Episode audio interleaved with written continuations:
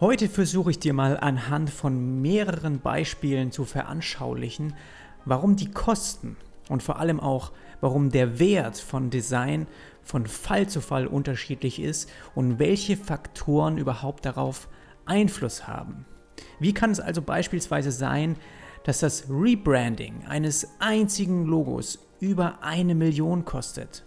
Und warum bekommt dann der eine Design-Freelancer vielleicht weitaus mehr für seine Arbeit als der andere? Woran liegt das? Wer oder wie bestimmt überhaupt den eigentlichen Wert von zum Beispiel einem Website-Projekt? Für viele ist Design einfach nur die visuelle Qualität und das, was, wie es eben aussieht. Aber für mich ist es vor allem auch das, was es in Zukunft sein wird. Und das muss ich dir heute mal ein bisschen genauer erklären.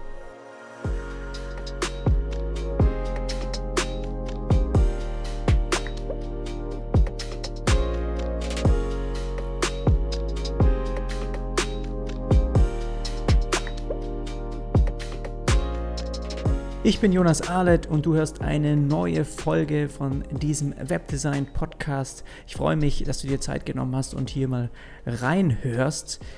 Ich habe ein spannendes Thema heute hier für dich vorbereitet und draufgekommen bin ich, weil mir mein Bruder vor einer Weile mal ein Video zugeschickt hat, in dem Thilo Jung die Bundesregierung Folgendes gefragt hat.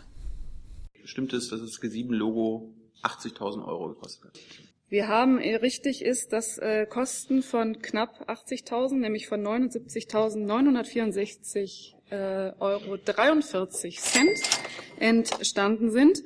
Und ähm, man muss in diesem Zusammenhang allerdings sagen, dass dieses Logo ja nicht nur für den G7-Gipfel in Elmau war, sondern dieses G7-Gipfel, äh, dieses äh, Logo ja insgesamt auch für viele, Vor äh, viele Veranstaltungen ähm, im Vorfeld von Elmau ähm, genutzt worden ist, für die verschiedenen äh, Fachministergipfel, die es ja auch im Vorfeld gab. Der Außenminister, der Finanzminister äh, und andere haben sich ja auch im Vorfeld schon ähm, getroffen und eben auch ähm, praktisch dieses Logo dann ähm, ja mitgenutzt für ihre Veranstaltung, beziehungsweise nicht mitgenutzt, sondern dieses Logo stand als ähm, Klammer für auch alle anderen Veranstaltungen.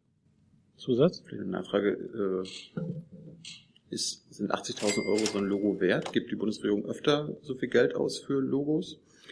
Ähm, ich kann Ihnen jetzt nichts äh, zu ähm, den Praxis sagen, weil ja jeder Fall, also jeder, jeder Auftrag, den die Bundesregierung und das Bundespresseamt an eine, irgendeine Agentur gibt, hat andere Herausforderungen und insofern anderen Aufwand. Insofern gibt es jetzt keinen äh, durchschnittlichen Wert, den ich Ihnen hier sagen könnte. Aber das sind die Kosten, die für dieses Logo entstanden sind. Ich kann dir das Logo jetzt hier in dem Podcast natürlich offensichtlich nicht zeigen, aber ich packe dir nochmal den Link zu dem Video in die Show Notes und da ist auch das Logo zu sehen. Es ist jetzt nicht super aufwendig, kannst dir ja ungefähr ein bisschen vorstellen, wie so ein ja, Gipfel-Logo vielleicht aussieht.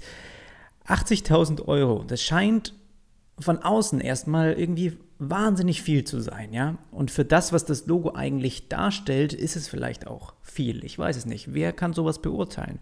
Und auch in, in, in den Kommentaren darunter, unter dem Video auf YouTube, da liest man einfach so richtig böse Dinge auch, ja, dass es doch absolute Verschwendung ist oder einer schreibt, ja, er hätte das Logo innerhalb von zwei bis drei Stunden gebaut. Ähm, also nicht wirklich viele positiven äh, positive Kommentare. Warum bekommt also jemand 80.000 Euro für ein Logo bezahlt und du zum Beispiel nicht?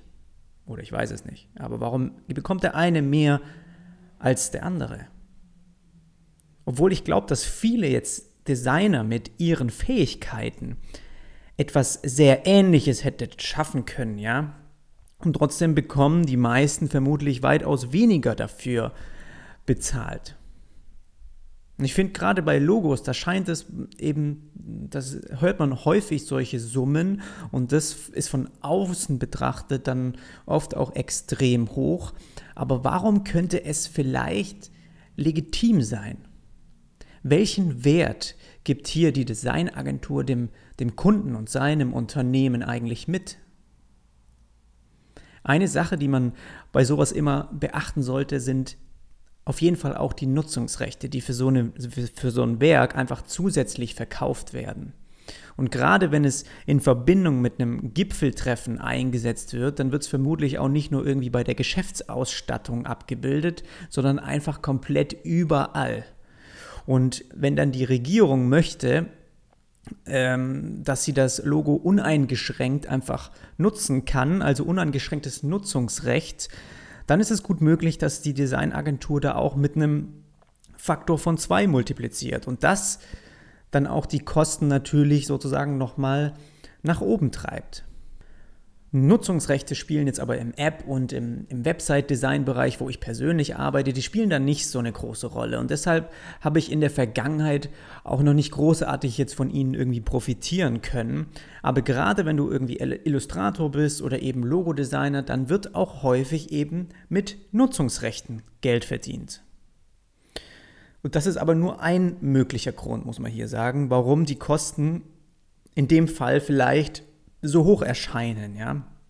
Und du wirst bei den Beispielen, die ich dir gleich noch nenne oder zu denen ich gleich noch komme, da wirst du merken, dass es in dem Bereich wirklich noch ganz, ganz andere Summen gibt. Und auch wenn, wenn Nutzungsrechte dann einen Teil davon ausmachen, äh, bin ich jetzt auch kein Profi in dem Thema, aber es ist definitiv ein Teil, glaube ich, möchte ich heute einfach jetzt nicht nur über Nutzungsrechte sprechen, sondern lieber mal auf den eigentlichen Wert der Arbeit eingehen und mal versuchen, dir einfach zu erklären, warum es durchaus verständlich auch ist, dass solche Kosten zustande kommen können. Fangen wir mal damit an, dass für jeden das Design einfach für jeden einen unterschiedlichen Wert hat glaube, das ist so am besten, wenn man es mal so sagen würde. Weil viele, die sich jetzt nicht genauer mit Design beschäftigen oder auch nicht selbst als Designer arbeiten, die nehmen Design eher als eine visuelle Qualität wahr. Das Gestaltete und das, was sie sehen, das ist für sie also sozusagen Design. Und sie denken weniger darüber nach, was es eigentlich in Zukunft sein kann. Und das, finde ich, ist eigentlich erst so das Spannende daran. Was kann das Design, das man erschafft, in Zukunft sein? Und nehmen wir hier mal das krasse Beispiel von dem Pepsi-Logo. Ja, Konkurrenz von Coca-Cola. Pepsi-Logo, das wurde 2008 für eine Million Dollar eben neu gestaltet, ein Rebranding unterzogen. Und denk mal drüber nach, wo es heute überall zu sehen ist. Es ist aufgedruckt auf jedem ihrer Produkte. Und durch die Verbreitung eben, weil es einfach weltweit zur Verfügung steht und man es weltweit hier und da einfach mal sieht, hat es auch eine bestimmte Wirkung auf den Menschen. Und gleichzeitig beeinflusst es natürlich dann auch Kaufentscheidungen, wenn jemand dann irgendwie im Supermarkt vor dem Regal steht. Dieses Logo. Ja, also das beeinflusst uns dann, wie wir vielleicht äh, eine Cola kaufen, welche Marke. Und genauso ist es auch zum Beispiel mit dem iPhone. Das hat weitaus, und das wissen so viele, dass es weitaus geringere Produktionskosten hat, wie eigentlich der Verkaufspreis selbst ist. Und obwohl der Preis von Apple, Produkten auch allgemein, ja, der ist immer sehr hoch angesetzt und trotzdem werden sie gekauft, weil einfach ihre Kunden etwas mit dem Produkt auch verbinden. Und das hat für sie eben auch einen Wert, einen ganz eigenen. Für jeden Kunden von Apple hat, haben die Produkte einen eigenen Wert. Oder nehmen wir auch mal das Logo von, von Nike, das ja auch wahrscheinlich viele haben schon mal ein Produkt oder irgendwie Sportschuhe oder sowas gekauft. Und wie viele Menschen denken überhaupt an die tatsächlichen Kosten jetzt von einem Schuh zum Beispiel bei Nike, während sie ihn anprobieren? Weil ich glaube, es gibt dann, wenn man auch in so einem Schuhladen ist, es gibt dann etliche andere Varianten, vielleicht rechts und links, die vermutlich dann auch noch günstiger wären. Aber viele entscheiden sich für diesen einen mit dem Nike-Zeichen drauf. Und würdest du dann irgendwie sagen, sie kaufen dann eher den Schuh oder kaufen sie dann eher die Marke? Und der Wert, den so ein Symbol, also für das Unternehmen hat, der ist wirklich etliche Millionen groß. Denn ohne dieses Zeichen, musst du dir vorstellen, ist das Unternehmen sozusagen nicht wiederzuerkennen. Und Menschen würden dann womöglich auch nicht dieses Produkt überhaupt erst in die Hand nehmen oder überhaupt erst kaufen. Und deswegen können wir hier festhalten, dass Design also wirklich schon mal eine Wirkung auf den Menschen hat und es kann auch ja, die, die Entscheidungen, die ein Mensch tut, auch positiv beeinflussen. Könnte man dann also sagen, dass wir mit unserer Arbeit die, die Zukunft beeinflussen? Da möchte ich mal noch mal ein anderes Beispiel mal hier mit einbringen. Und zwar auch ein bisschen mehr auf meinen Bereich bezogen. Nehmen wir einfach mal an, du gestaltest ein Website-Layout für ein neues, aber für ein richtig gutes Restaurant in Hamburg. Und sie kommen zu dir, weil sie irgendwie einen Experten suchen natürlich. Und du stellst die richtigen Fragen erstmal und findest auch heraus, um was es in dem Projekt eigentlich geht. Und während des Gesprächs findest du aber noch ein paar mehr wichtige Ziele heraus.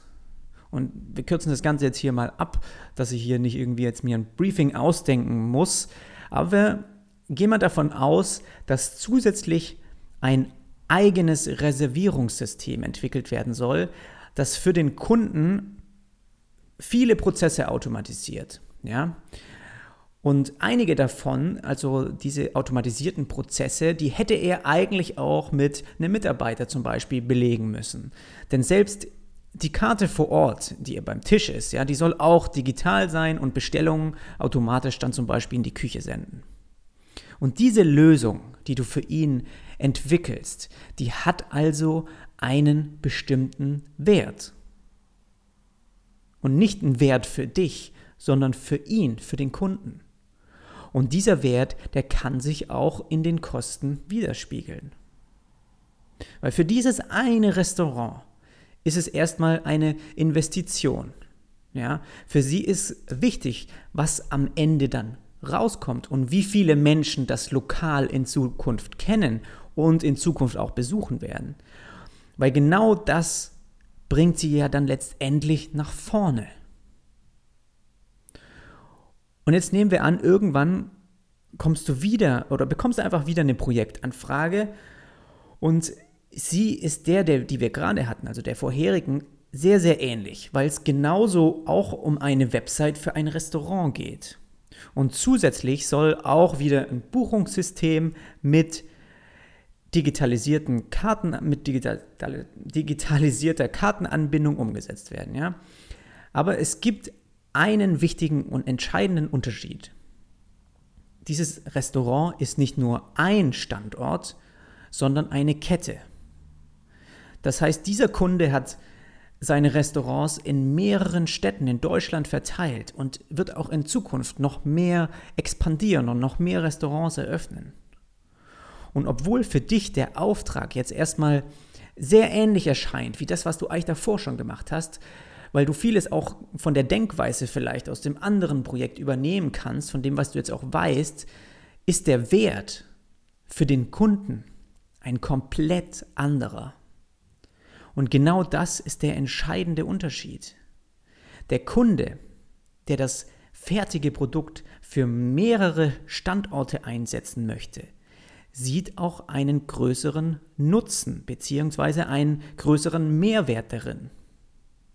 Und Chris Doe, den du sicherlich kennst, hat in einem Video mal gesagt, bepreise nicht deine Arbeit, sondern das Resultat, das du mit deiner Arbeit für den Kunden erreichst. Und das finde ich einen super geilen Satz einfach zum Nachdenken, der auch komplett dieses ganze Business einfach umdreht, ja, wie man vielleicht auch früher gedacht hat, wie man sich auch sonst hat bezahlen lassen. Es ist also nicht möglich, dass dass wir Design-Layouts erstellen, die für jeden Kunden gleich viel wert sind. Jeder sieht darin für sich einen anderen Nutzen und dementsprechend auch einen anderen Wert. Und somit variiert nicht nur der Wert, sondern auch der Preis, der dafür eben ausgegeben wird. Und ich, ich hoffe, dass dieses Beispiel dir mal so ein bisschen mehr das verdeutlichen konnte, warum Projekte unterschiedlich viel kosten dann können. Und nicht nur jetzt eine Website oder eine App, sondern eben auch ein Logo zum Beispiel. Ja, aufgrund von dem, wie es dann auch der Nutzen oder der Wert, wo das der Kunde vielleicht auch einsetzt. Aber wie ist das jetzt, wenn man dann so eine Projektanfrage bekommt? Wer bestimmt eigentlich den Wert dann deiner Arbeit? Ja, wer, wer macht das? Ein guter Designer, der weiß nicht nur, wie man Probleme mit gutem Design einfach lösen kann. Er sollte auch wissen, wie man Designentscheidungen und vor allem auch den Wert, den sie dem Unternehmen bringen können, ja, wie man das eben auf dem richtigen Weg kommuniziert und auch präsentiert. Das sollten Designer auch wissen, wie man einfach Entscheidungen, vor allem auch diese Entscheidungen, Designentscheidungen, die den Wert betreffen, den man eben dem Unternehmen liefert, wie man das eben auch übermittelt, wie man das erklärt. Und am Ende können aber nicht wir als Designer den Wert von einem Projekt oder von einem Design für das Unternehmen bestimmen.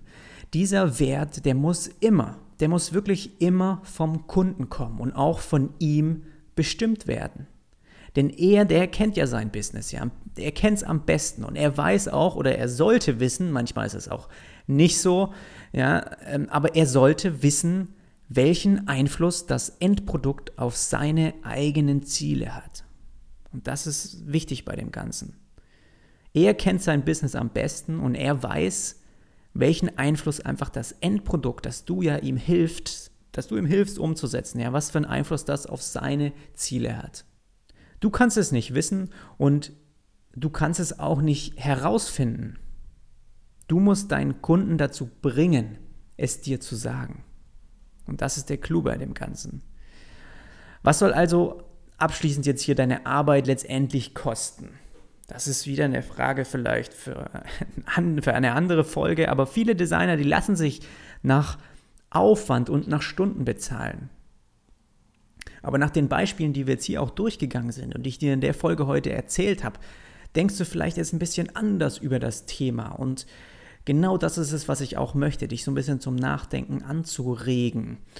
Und passend dazu habe ich auch nochmal in, in einer anderen Folge, ich glaube, die heißt, ähm, was spricht gegen einen Stundensatz? Also was spricht wirklich gegen, gegen ähm, das Arbeiten nach Aufwandsentschädigung oder mithilfe von einem Stundensatz, wenn man nach, mit dem abrechnet? Was spricht einfach mal dagegen? Ein paar Argumente zusammengefasst verlinke ich dir auch in den Show Notes nochmal diese Episode. Das ist auf jeden Fall was, was hier jetzt gut noch mit reinpasst und sollst du dir auf jeden Fall noch anhören. Aber ich hoffe, dass ich einfach mit dieser Folge heute hier dir mal so ein bisschen erläutern konnte, was einfach ein Wert von dem Design eigentlich bedeutet, wer den definiert und wer somit eigentlich auch dann den Preis letztendlich ein Stück weit mitbestimmt.